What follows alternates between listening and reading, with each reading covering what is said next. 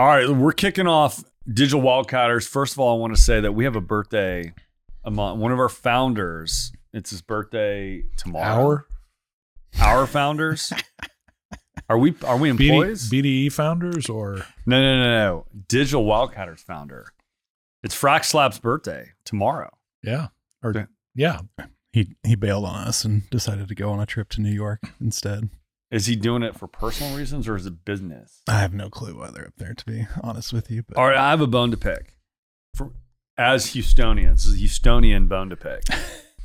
there's a lot of those Why is the Tennessee Titans showing up in Oilers uniforms? man, that because they can pisses me off so much every single time. It makes me so mad. I mean, it's worse than the down horns. It uh, For me. well, I mean, yeah. So I was born here, so and when we left, when we when we left, and when I was in elementary school, we moved to Memphis with the Titans, who Wow. became the Yeah, or the Memphis Oilers. first. They were the Tennessee Oilers their first Yes. year while they were building the stadium, and they played in Memphis. Liberty And- Bowl Yep, they played in the Liberty Bowl that had no business hosting and still doesn't an NFL team, but uh and then they, you know, finally moved to Nashville and stuff and it's like I've never like it's purely out of spite that they that the owner held on to those rights and all that stuff and continues to to sit on them in my So- opinion.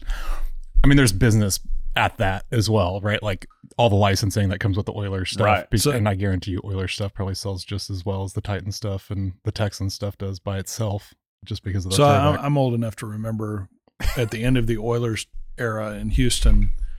You remember the canceled preseason game because the Mm, Astrodome no. turf was so bad. They they literally stopped a game in the middle and, and canceled the, the remainder of the game. But brutal. I will say, I almost tweeted out last night.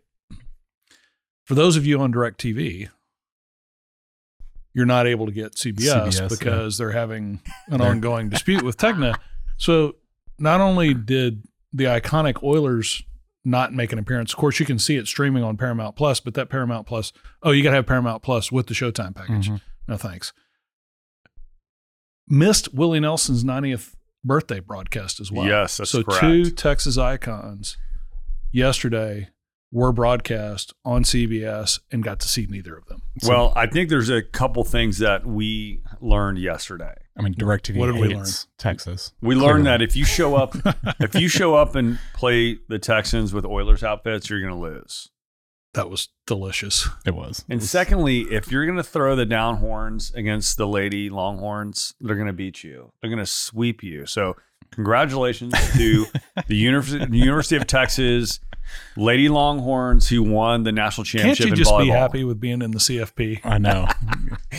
hey, as someone said, a buddy of mine said to me, he says, "Hey, you know, take take this victory lap while you can because you'll be the next next ten years will be um, ten years of six and five seasons in in the SEC." I was Well, like, one, one last probably. funny thing in the Oilers saga or the the rights. JJ Watt tweeted out yesterday. Um, we win, we get it back. Those are the rules. Sorry, not sorry. they should do that. "Well, we got some real energy news now. I think stuff's going on. A lot of stuff's going on.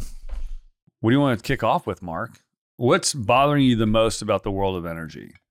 Uh, it's not bothering. It's just kind of geopolitical reality, and I think the the biggest headline related to it is BP announcing they are ceasing tanker traffic through the Red Sea, which has become somewhat of a problem area for both uh, tankers and container ships, with the Houthis being aggressive and essentially hijacking uh, container ships and harassing traffic in that area. It's becoming has become a pretty significant security situation. Just a quick reminder: the Houthis are the Yemen-based rebel group aligned with Iran, mostly Shia, although the the organizational and the population structure is a lot more complex. Uh, they've been together and uh, a bit of a burr in in Yemen and Saudi Arabia's side since the early mid 90s. If you recall some of the drone attacks in Saudi Arabia, damaged the facilities, et cetera. So BP is, I think, the first uh, crude oil shipper, crude and product shipper to announce that they're going to not traverse the Red Sea. They will monitor it and then um, adjust accordingly. Crude's up a couple of bucks this morning to WTI is almost 74 last I looked. So just some numbers on what it means for the amount of maritime uh, crude natural gas traffic in the form of LNG. It's about 12% of global maritime crude, crude transport and about 8% of global LNG, a lot of which is going to North America and Europe.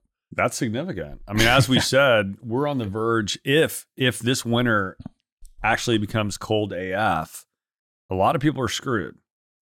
Yeah, I mean, the geopolitical stuff is is just one of those unknowns that no one thinks about until it's there, and you're like, oh shit, we can't ship crude because Well- that. I mean, that significantly changes routes if people stop going through there, right? Like, yeah, I forget who it was announced that they were. I guess they had gotten approval to peel off and go around um, the Cape, um, southern part of uh, of Africa. So I think, like with the Russian invasion of Ukraine and, and global crude movements, will we will see some adjustment. You were talking about it or conjecturing earlier about you know do some of the do some of the private players take up the slack and figure out ways to maneuver traffic through that area to make, take up the slack. It's just it doesn't adjust overnight. yeah, I mean, I was reading this article this morning about Gunvor and how they anticipated that Russia was going to invade Ukraine, and they had some long-term contracts um, for for LNG that were a lot cheaper than if if gas prices spiked. So they figured out, well, shit, we need to get out from underneath these contracts. Who do we screw first? So they actually cut off supply to Pakistan. And what was five shipments um, equated to about $200 million worth of natural gas, LNG. Well, they turned around and sold it for 600 million. So that covers their legal fees because Pakistan's pissed. But what's interesting is I was playing golf yesterday with a uh, um, a guy that works for one of these Swiss-based commodity firms. He's one of their sort of top traders. They love the sh- volatility. Mhm. There's, I mean, it's interesting in in a world where we're like, man, this is a big news about BP stopping um, shipments around um, through through the Red Sea. These these uh, private commodity traders, they love this shit. hmm So if putting in a bit of a plug for Javier Blas with Bloomberg wrote co-wrote a book called The World for Sale, and it's about all about the the world of commodity trading and the really the kind of the personality of exactly what you were just talking about. Let's just say it's an intrepid bunch that Well- has that has a different risk calculus than I would have to say that it was Some of the uh, pros versus the Joes yesterday. It was me and another guy. We're the pros, you know, because we're our handicaps, and we played these guys. One of them on the other side was this trader, not as good of a golfer, but when it came time for pressure, and there was some cash, a lot of cash, totally deadly. ice. I was so upset, but I was like, of course. Yeah. You know, it's a 210 yard par three. He stripes it to three feet. I'm like, that's impossible unless you're really good at handling stress and pressure like this.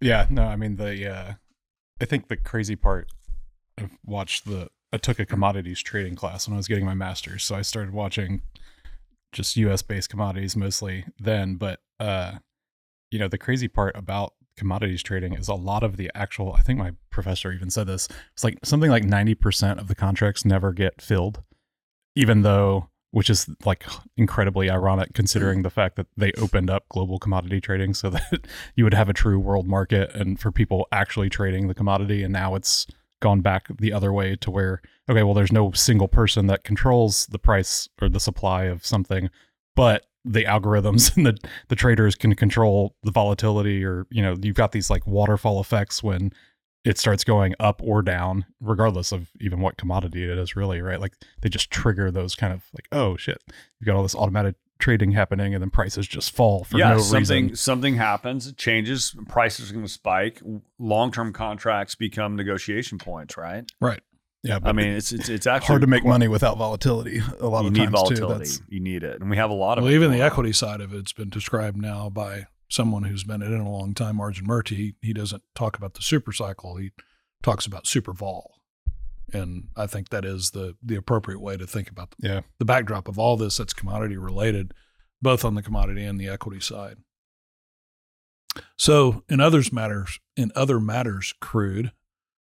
On the flip side, Goldman took down its 2024 Brent forecast by about 10 bucks, which is not trivial on a prior kind of point forecast for 2024 of 92. They're now saying 80 to 81 is is the average with a hmm. range of 70 to 90. And that headline in Reuters was on the basis of what we've been talking about here lately, and that is surprising to the upside is U.S. production. Now expecting growth of around 900,000 barrels a day, a number that's I think been out there a while, but they, I guess, made it official. Yeah. And so I just find it interesting that this coincides with we've got a little upset going on geopolitically, which is actually doing what geopolitical events used to do, which is drive crude higher. Mm-hmm. Uh, we'll see how long that lasts. Uh, they do say in that note that they do not expect, in fact, they expect Saudis to hold um, the the base level of cuts through 2025, and these additional cuts through at least the uh, fourth quarter of this year. So, don't expect the Saudis to flush the market. So basically, what you're saying is, with all the volatility going on, you've still got Russia, Ukraine, you've got Ye- the Yemen, Yemenis, Yemenis, Yemenians, Yemenis. Yemenis, Yemeni, creating some stress. You would think prices go up, but prices are now forecasted to go down. Now, this is Goldman Sachs. Could others could think otherwise because U.S. is stepping up production. Well, that's you know we're we're, we're seeing kind of an organic creep hmm. if if in U.S. production because there is no explicit coordination. It's just Right. a concerted effort by dozens and dozens and dozens of players in the U.S. market, high grading, doing better, uh, more efficient job of drilling and completion, and we're seeing the the effects of that. How long that lasts? Yeah, that was gonna be my question. Do you know, like, of that new projected or current crude, how much of that is onshore, offshore, unconventional versus conventional by any chance? I think it's predominantly unconventional, but I don't I don't recall or have not seen that, Yeah. that breakdown. It's predominantly unconventional and predominantly Permian. I'd be curious. Just I bring that up just because I'd be curious to see what some of the major players do with you know a lot of their bigger offshore stuff now that prices seem to kind of have a pseudo floor here in that seventy to eighty range. Yeah, I mean we're we're seeing other pressure points to the upside in terms of production growth that are that are routinely cited along with with U.S. production growth in in uh, both Guyana and Brazil. So if we if we've put a seventy dollar floor Mm-hmm. under crude, does that change the long term Right. because those are long cycle by Mhm. definition. Yeah, it remains to be seen. I think both Chevron or particularly Exxon and others taking on more short cycle gives them a bit more of a toggle capex year to capex year. I mean, I'm thinking about leasing some dirt in the Permian. What do you think? You and everybody else. Am I late? Got Maybe. Am I got, late? got 30 billion, you can just buy it. I was gonna say Oh, I could do that. be perfect time for a major. I'm an entrepreneur. I want to do everything myself. You know. So let's let's stay mm. on fossil fuels and hydrocarbons. And this was actually nailed down and signed after last week's show. And we don't want to spend too much more time on it, but COP28 ended with, I believe, 196 countries agreeing to the language. Uh, really, essentially, and, and this is the stock take relative to the 2015 um, seminal COP can't do the arithmetic to figure out which one that was but the language is stopping short of a phase out of fossil fuels talking about an equitable and just transition from fossil fuels and we also got the things like the tripling of renewables you know I- guess a successful outcome is when nobody's happy Yeah. maybe, maybe that's the definition of this but there, there's just a lot a lot of lot of non-specific language left to interpretation and, and so just wanted to button that up in terms of what actually was the Mhm. closing note of of cop 28 so you feel like that's uh just generally speaking do you feel like it's almost like they've taken their foot off the pedal a little bit because they didn't explicitly define it or do you think that this is still kind of in that same Like, do you think people are pulling back a little bit after the last couple years on this speed to transition mentality? I, I think um, as as we summarized with Dan Pickering's tweet last week, everybody just goes back and you know not much changes. So Mhm. if you look at if you look at what is happening in political outcomes here recently, I do think that there is some merit to the notion that at least in the West, certain election outcomes and the prospect of more of the same, meaning moving a little more slowly Mhm. or maybe walking back some of the accelerated timeline, if not outright undoing some of the transition mandates and policies. I, I do think that there is an element of that. I, I think I think Al Jaber had to I don't know if save a little face is the right Yeah. term, but they they needed to to come out with something consequential Mm-hmm. and explicit as it relates to fossil fuels. But you and I both know, and maybe it's cynicism, maybe it's reality, or a combination of both. And those two usually intersect. Um, there's a lot of maneuverability. I here. mean, Yeah. the reality is this: I I think people aren't people are starving, and and people are in massive debt. I mean, today uh, it just broke that British consumer energy debt hits a record three billion pounds. Like British consumers can't That's make consumer. debt. consumer debt. Yeah. They cannot crazy. afford their bills, their energy bills at home.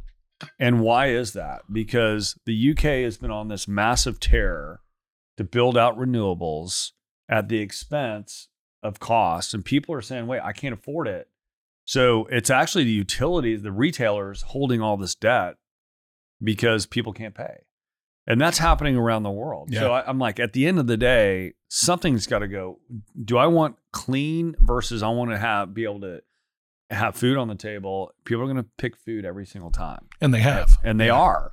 Well, and it, I mean, and it, it compounds too, right? Like everyone, everyone thinks about inflation around, you know, groceries and your average stuff, but then it's like, hey, but then the materials for the house that you're trying to build go up, and the cost to transport all of those things go. Like everything is affected at the root of it, pretty much by the cost of energy at the whole, right? Like because you've got to move the stuff from A to B, you've got to move the materials, you've got to move all the groceries. And I mean, I was stuff. at an appointment this morning. I was asking uh, one of the nurses about, you know, what are you doing for Christmas? Have you done your shopping? And two nurses both said, one said, um, well, the, my Christmas presents this year is me. Like, I'm not buying presents. And Mhm. another one's like, man, we were trying not to do a big Christmas this year. But the overall tone was pretty, like, pretty bleak. People aren't feeling great about the economy. They're, they, we all know it. So who, who cares about COP28 right now? yeah. I think you know the the environmentalists are taking a, are going to have to take a back seat, and they are because there's too much momentum against them right now. So I think the acceleration side of this whole um, gathering, the other part of the agreement or the other agreement coming out that was heralded was a tripling of renewables and all that that entails. China signed that one too. I'm very curious. As they have all their nuclear plants being and Yeah. nuke and coal plants being built. there there was a a thread and we'll post it um, that was actually reposted. Mm, really the only reason I, I don't follow this this person who tweeted it but was talking about um, not only what it means to replace 61% of electric power that is fossil, fossil fuel fossil fuel related, but what about the installed base of renewables today, wind and solar? And if you put 25 and 30 year lives on those respectively, wind 25, solar 30, then by 2050, a significant chunk, if not the majority, close to all of it, under those assumptions in the renewable, the, the, the current renewable segment will have to undergo replacement and then tripling on top of that implies just to replace hydrocarbons. So the 61%. So I'm Mhm. maybe back and forth between tripling and I guess that would effectively be a tripling Right. to get to that 61% of the electricity pie. The estimate is at, at current manufacturing capacity and supply chain situation, it would take 67 years of manufacturing. I mean, I think you know when you put when you put all the sort of dots together, and COVID drove drove this in a, in a massive way. You see large corporations moving from very expensive states with very expensive energy to very cheap states with very inexpensive energy. I don't think this is going to last. I mean, you just can't artificially promote a business um, at some point if it doesn't make money people are going to say wait a minute this doesn't make sense and I, that's what we're i think we're seeing is there is a place for renewables it's happening but it's not going to happen at this pace and the speed that everyone wants it to happen because it just doesn't make any economic sense So, so this goes to the, the kind of the fundamental what do they want? Is it actually a reduction of emissions or an elimination of fossil fuels? Yeah. Is it Well, renewables defined as wind and solar because they're low carbon, or is it low carbon? Mm-hmm. Well, I think this, I personally think we've talked about this before as well. I think this just uh, is going to be a growing catalyst that's really starts to move nuclear forward. Yeah. No, I mean it's. I was talking to uh, Ryan Rice actually the other day, and we were talking about it, and uh, I was like saying something to the effect of, "Yeah, until you know they realize that nuclear is the best option, it's cheaper, it's way safer than anyone actually thinks it is, and it's been around for decades. And if we wanted to actually do that, nuclear makes a ton of sense. Um, but nobody, you know, everyone thinks worst case scenario in nuclear, even though that has literally like the worst possible case scenarios recently, at least closer to the absolutely states, weren't like there were no deaths. There were no individuals that died from Fukushima. There were, and it was a natural disaster that they designed for, and it still didn't, you know, And- and- blow up. And Japan is scrambling to restart a bunch of nuclear. Right. Why? Because it's getting cheap they're- baseload energy Yeah. well, they're heavily it's dependent proven upon on um, gas imports from Russia. Yeah. Um, there was a good piece out on Doomberg recently talking about, you know, this this notion of you know how do you how do you hurt it, it was a little along those lines is is the way I read it. How do you hurt a, a bad actor like Russia? You don't you don't impair the market or constrict the market. You allow the market to flood Right. with those commodities because what the Russians depend on more than anything right, Right. now for their economic well-being. And things are actually pretty good domestically Mhm. in Russia. They're generating a lot more revenue because prices are relatively elevated whereas you know if we let yeah if the Saudis flooded the market OPEC didn't didn't have its discipline then we're looking at crude prices that are much lower. Well, I think not only. I mean, we we're passing around an article, a couple articles that we've been talking about. We're going to wait for Chuck and maybe Frack Slack to talk through it in detail. It's not only supply from other places, but if Russia gets these pipelines built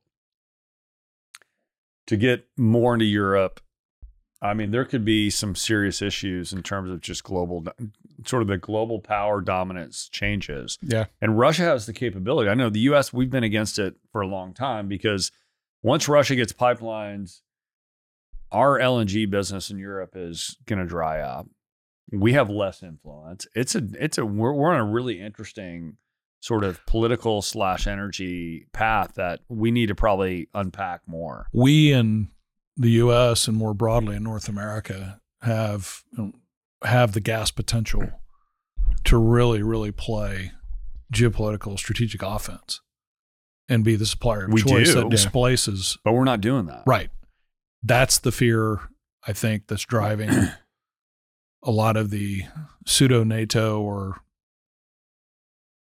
NATO adjacent kind of the buffer between Russia and the NATO states is, you know, do we allow the resumption or traversing of new natural gas supplies in the Arctic LNG Mhm. on the Siberian coast in, in Russia, do we allow those things to essentially come out and take market share? Yeah.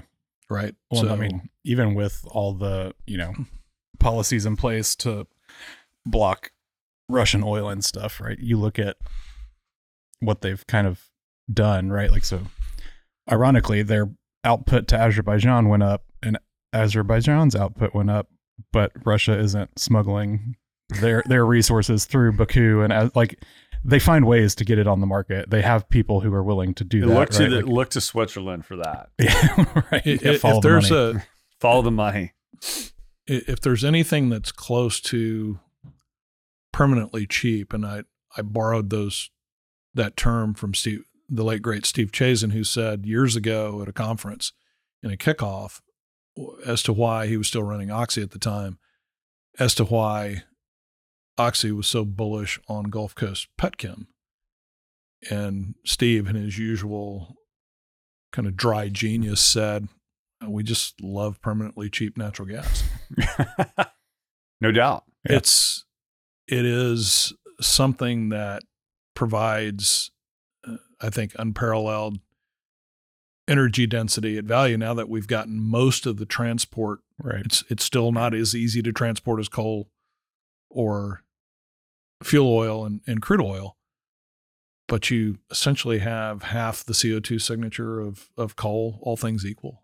And the track record that we've achieved over the last 15 to 20 years i know eqt talks a lot about this is the replacement and retirement of coal in favor of natural gas. That substitution has made a real absolute impact. Yeah, that's the crazy part is you can clearly look at, you know, the the CO2 emissions from the US over the years. You can look at it right on top of natural gas uh, production, oil production, and the GDP too because that's another thing, right? Like emissions can go down if the GDP goes down because the economy isn't growing and you know, Right, people aren't right. doing as much. Which But we- happened during COVID. but we did that like the economy grew over the last 10 20 years very you know heartily and generally speaking energy prices were relatively low here in the US and we reduced our carbon emissions because we moved away from coal. It's like how like, the- power of that is still not talked about in my opinion a lot uh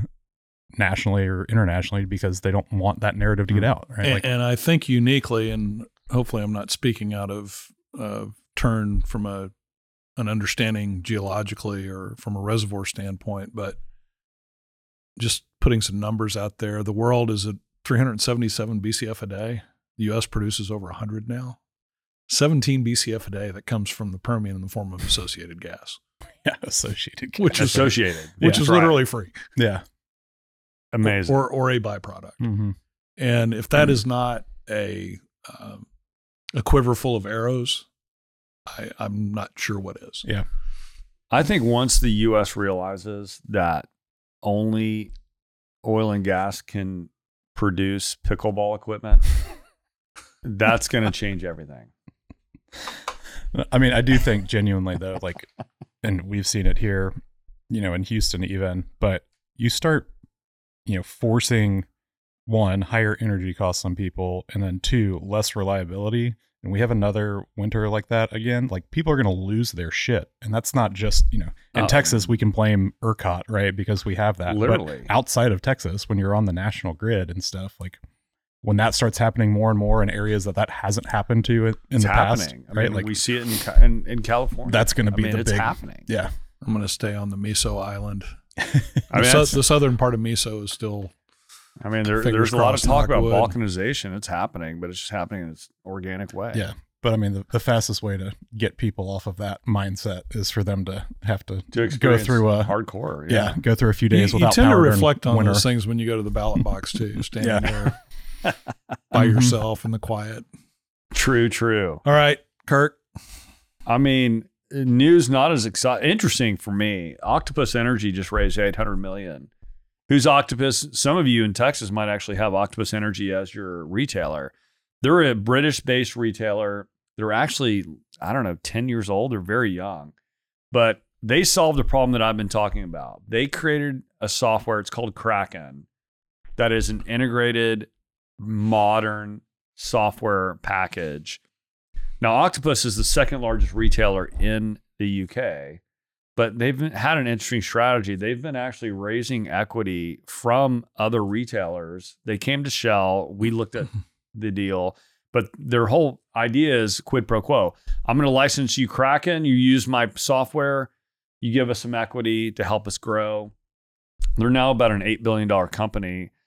Um, they have the Japanese, they have the Canadians, they have a lot of money, but they have global money, and they're in your in uh, I don't know three or four countries in Europe. They're in the U.S. now. They bought a small retailer in Austin, and now it's called Octopus Energy here in Texas. But um, there's someone to, to to watch out for because if there's a model of sort of trying to make uh, retail electricity actually profitable, um, the only real way to do it is to to drop the cost down to almost zero. And to do that, you need you need software that's actually Yeah. really good at analyzing where to get where to get your energy, trading and making the right hedges, and then being able to help your customers hedge and use energy effectively and wisely. You know, cut power when you know Mhm. there's maybe uh, events, etc. Um, but I'm pretty bullish on Octopus. Interesting that they raised more money. They're just sort of taking over the world Yeah. in a market that almost most retailers don't know how to play. Yeah, no, I mean the that infrastructure grid side, I feel like is one of those areas too where there's just so much opportunity for disruption, especially around like connected and distributed loads and all of that stuff. Because you know there was, uh I know Colin talks had talked about it a bunch, but like Griddy was a Yeah. retailer here where you could buy wholesale every 15 minutes, right? And whether people realize that or not and the implications of that or not is one thing, but you know, the idea of that, like you have the Bitcoin miners on the grid that get paid to turn off and Right. you know allow people to redirect their baseload. Well, you know, my Honeywell app asks me when, you know, ERCOT's putting out their stuff, hey, do you wanna, you know, sign up for the program where they can control when I get my stuff bumped up or down? It's like, well, give me some incentive for me to let you do that. Right. Like, am I going to get a discount? Am I going to get, you know, a discount on my rate? Am I going to get quoted, you know, the the amount that I didn't use back to me and added to my bill so that I get some kind of net benefit to that? Otherwise, no one is going to do that, right? And so like there's so many things like that where it's like the simplicity of just having you know understanding user behavior and incentives Right. and having the technology to bring along with that and saying like hey guys we now have this whole thing set up and we'll also pay you the consumer x cents per kilowatt hour that you don't use during this time period or something My like that. retail startup was called, and we didn't we didn't actually raise the money we needed. It Was called Blackbeard. You know, like, and it wasn't stealing from the. It wasn't the idea of like stealing. It was re- Blackbeard more than Robinhood, but it's, the idea was really like, let's take from the grid and, and distribute it in a more equitable way, Mhm. but in a in a um, capitalistic way. Yeah. The thing about Go Griddy that I always struggled with was they were putting the risk. They they actually gave you the risk as the as the consumer, and that's where they. I was like, that model just doesn't work in a market like ERCOT. That's now New Zealand. There was a company that, um, and I blanking on the name. They actually did the same thing as Griddy. They were the model, and they worked, but they worked in a small market Right. where they have uh, hydropower to. There's sort of no, you know, twelve thousand dollars a megawatt hour. not the volatility, in yeah. New Zealand. Um, but it's interesting. I think um, it, Octopus is someone to watch. I don't know what their prices are, um, but um, interesting, interesting development. What else we got in the world? We I mean- have we have a revisit of the Venezuela Guyana issue, mainly for the sake of corrections, and thank you to our subject matter expert for pointing out some mistakes that we made. Our listeners. Our listeners. I mean, thank Fun- you. Fundamentally, um, yeah, this is a person who has a lot of expertise in the area and a lot of historical knowledge. And I think I misspoke and said that the dispute was originally in the 1800s between the Venezuelans and the French, but Guyana was a British territory, British Guiana. Venezuela gained its independence in 1830 which set up um, the British commissioning a German naturalist to establish the borders, and basically the outcome of that was to establish the western border of British Guiana at that time as the Orinoco River on the eastern border of what is today Venezuela. The territory between, and Venezuela protested that, the territory between uh, the Orinoco River on the west and the Essequibo River, which really runs through the the eastern, kind of divides the eastern third of present day Guyana, was under agreement not to be colonized by either uh, the British or Venezuela. Gold was discovered there later on. The Monroe Doctrine was in, invoked, and then you have an enforcement of the the western hmm. uh, the western boundary of of British Guiana as the Orinoco River. Well, now we've got a significant parallel to that going on with uh, discovery in what would be territorial waters of the mm-hmm. disputed area, according to Venezuela, in the form of the Stabroek Block and then the other you know the other discoveries that have been made. A lot of you know different theories and opinions out there on who lines up with whom. Uh, but uh, you know, Chevron is now in the Stabroek block. They've had a long history with the heavy oil development and the benefits of all that. Uh, with respect to Venezuela, how that plays out in terms of political dynamics, um, I think more recently parties are on record saying we don't want we don't want uh, uh, military action. We don't, you know, we we want to resolve this diplomatically. Don't know where Suriname stands because I think you know, in in one piece that I saw out there, I forget what the source was, conjecturing that maybe they have something to gain even more if you know if they ally with the side of the Venezuelans. I'm, I'm not saying that that's what they have done. It's just right. it's a fairly an increasingly complex issue, but just wanted to clarify some of those particularly historical um, errors that that I made on, on the last show. Well, finally, I've, I've, been listening to a, a, podcast. I'm not finished with it by David Blackman. Um, he interviewed uh, Meghan Lapp, fisheries liaison for Seafreeze Shoreside. They are a fishing company, mainly off Atlantic, some Gulf of Mexico, and really about the lawsuits that they're they're they're suing both on the federal and state level about all these wind farms that have been green lighted uh, by the Biden administration um, what's interesting is for over 40 years, NOAA, um, which sort of manages the leases, has said seismic, just seismic um, surveying is way too difficult on marine life. And and uh, there's a, I've seen a few, which is kind of amazing um, in Nantucket, but the uh, North Atlantic right whale is endangered, and the Endangered Species Act sort of trumps everything. But didn't realize this that that seismic surveying uh, temporarily deafens uh, whales. Construction permanently can deafen whales, and so that's why oil and gas has had like you can't do any surveying off North Atlantic. It's been 40 years, but now they're sort of green lighting. now they're out there surveying for what, wind, what's wind the farms. difference between the impact of you know why why is seismic temporary and and construction I, I don't know but but actually the surveying for wind just to to be clear the surveying for wind is actually not as harmful as for oil and gas i think the charges aren't as big maybe um You're probably trying to map subsurface for right more subsurface for oil and gas than that's for wind correct but what's interesting is yeah it's depth yeah. What's interesting is is it, the podcast is interesting because it goes on to quite a few issues, but one is um, if you work for the federal government that oversees these leases, you have a history of getting good jobs with the wind wind companies. But secondly, is they're they're pretty much ignoring. They're doing seismic surveys anyway because the federal government says you, you can, and they're ignoring the fact that they have these sort of rules around like if there's a whale in the vicinity, you can't be surveying or you can't do construction. But the way to find the whales, they have sightseers and they're like, we'll do, we'll look an hour a day.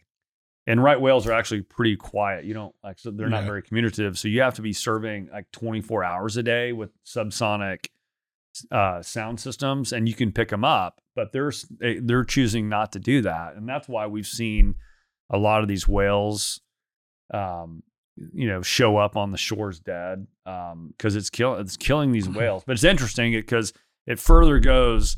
There's been some debate. We've talked about this before on the show about how these whales are dying, and and and people are saying, "Wait, it's not the wind farms. We know it's not." And according to Meghan on this on this podcast, she is saying that a lot of the people in charge of running these um, studies for the government have actually been hired by the wind industry. So they somehow the the study results come out in favor of. Of course, it has nothing to do with wind, but it's interesting development. Taking a, a play out of the big pharma playbook. It's like, oh, hey, you do this for us, then you can come get a job for us after the. Fact. And that happens in oil and gas. I mean, there's Yeah, quite a few oil and gas engineers that have gone to the railroad commission. Mhm.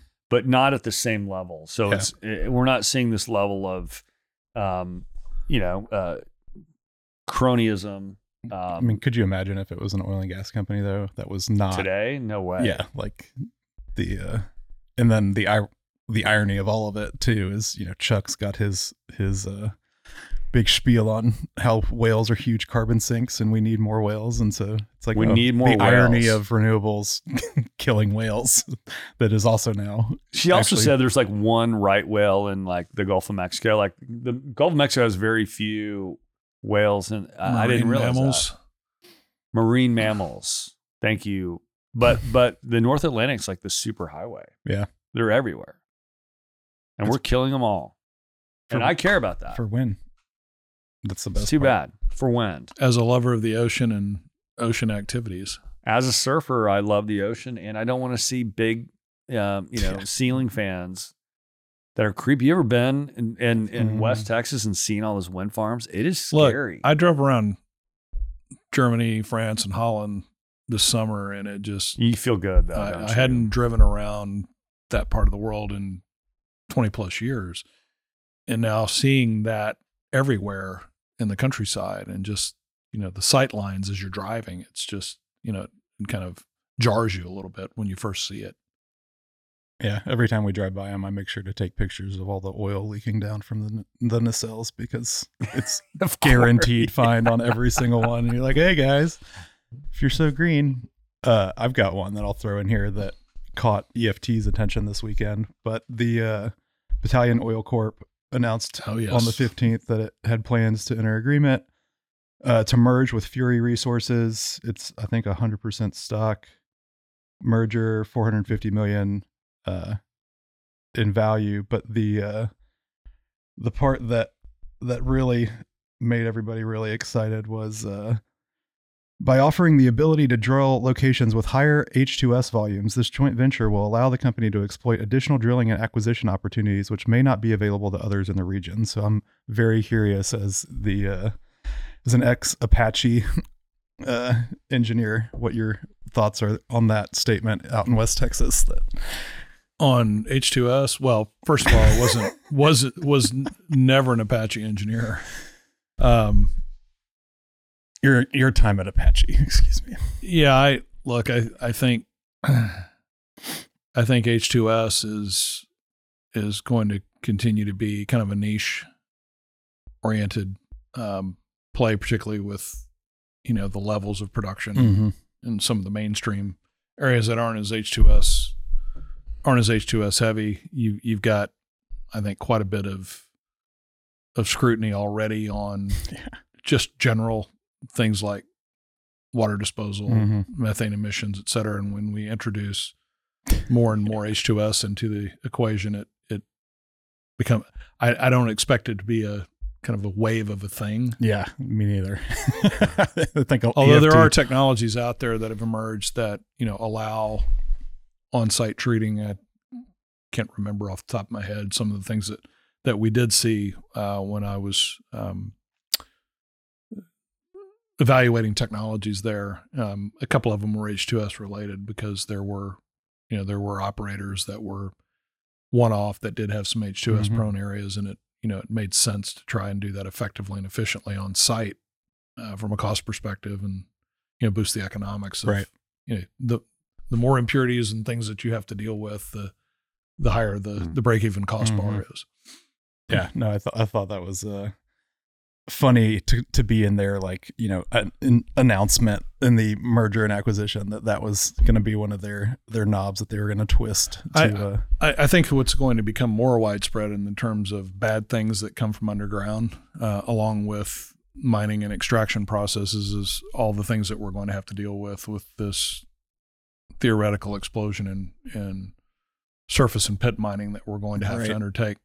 In, in addition to, and more importantly to that, some of the really nasty processes you have to under undertake to get Yeah. purity minerals and metals out of those in some cases uh, decreasing ore quality um, type of things. So um, that's a subject for probably an, another show Yeah. or no, for sure. a show a show unto itself. But we've talked about you know things like the, the nickel processing and refining in Indonesia, which is increasingly toward a process called HPAL, which is high pressure acid leaching, which introduces sulfuric acid Hmm. under high temperatures and pressures, which then require a lot more energy and thermal energy inputs. And, you know, a lot of what's being built to support that process or that increase in the proportion of HPAL in the processes of, of, of nickel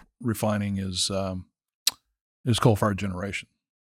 Hmm. So, Yeah, I I think it's you know most people would see H2S as like a negative thing, and it costs more money because all your pipe has to be special and you have to treat it, and then it's also you have to have people under oxygen in most of those situations, and like it's just dangerous all around. And so finding that in the uh, the merger and acquisition My- announcement as their differentiator, EFT had a, a fun field day with that. If you, I'm my, sure. my my first job, real job offshore, I was when rig count went to near zero, and the green hand got to do night company man duty.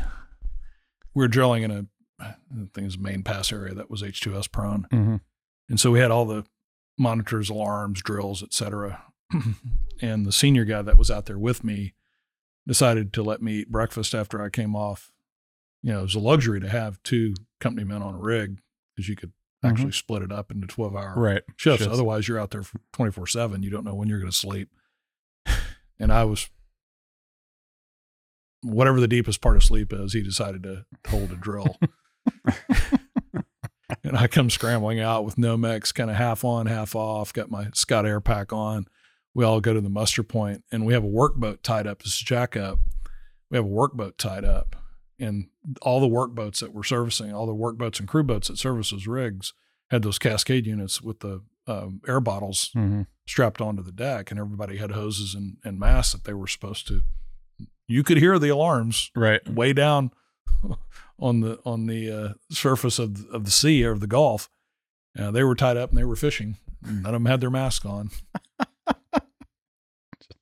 oh, we thought it was a drill. Yeah. Okay. H2S goes to the bottom. It Mhm. sinks. Yep, it's heavy. Well, what are y'all doing for Christmas, boys? Go first. Uh, a little little trip to Scottsdale. Oh yeah, Yeah. awesome. Nice and be good weather out there, huh? I hope so. That's true. No, it should be good. Um, how about you? I mean, I think I'm gonna pick a fine bourbon, sip it during the holidays. Kids come in, maybe play a little golf, I was gonna drink say, some good wine. Golf's gonna be pretty good this next I couple know. weeks. Good Oh, a little hunting as well, but that's after, after in Christmas. Scottsdale. No, The only only hunting in Scottsdale Back is, here in is Texas. uh, for for mountain lions. Barbies. is is for ex wives, but uh, hopefully you're not doing that. mountain lions. Got it. Um, we're gonna be we're doing Christmas Eve here with my side of the family, and then leaving the day after Christmas to go up to Shreveport to spend Sweet. it with hers. So I was talking. So one of the nurses I was talking to this morning said, um, she's like, you know, I'm one of the few people that I tell people I don't like the food in Houston, and she's like, people get so mad at me. I'm like, then you must be from from like South Louisiana. She's like, I am from I am from Baton Rouge, but but a small town so far south you wouldn't even be able to pronounce it pronounce it, pronounce it. I like- Houston is vastly underrated. I was like, she's like, I love the Mexican Tex Mex, love the barbecue, but is there a good Cajun restaurant in Houston? Ooh, I mean, she nailed it. I was that's like, a pretty good boom. question. good point. That's a pretty good point. If you're a listener out there, Merry Christmas, Happy New Year, Happy belated Hanukkah. Happy belated Mhm. Hanukkah. Um, we will be off. For the we next might two be weeks. off, but if we decide to throw an audible, if something big happens, like the Horns win the national championship, like they should, we might have to come back and just talk about it. But that's, that's not until January the eighth. Yeah, you'll be back, we'll be back We'll be anyway. back. That's a good point. Um, but you'll have one. Now you might have to be on on the first if you're ambulatory after the game on the Mhm. thirty first if they win to handicap that's true, handicap the which is in national New. Orleans. Um, nonetheless. Oh, we have to give another closing shout out to Frack Slap. Tomorrow's his birthday. so everyone on uh, Twitter, Yeah, go blow them up tomorrow. Go blow I guess 'em up. today when this comes uh, out. please did the, like did the fundraise this, subscribe. uh, giveaway. Saw Yeah. that announcement to Yes, to digital wildcatters on Twitter uh, were selected. So fantastic. All right, guys. That's a good way to cap it off. Somebody's getting an extra Merry Christmas from that. So That's right. thanks for stepping in, John. absolutely, man. Anytime. Always, always welcome on this. Makes show. us a lot smarter. That's right. it's a, a lie. Definitely a lot younger. Cheers, everybody. Appreciate it, guys. Cheers. Have a Later. You'll have a good good one. holiday season.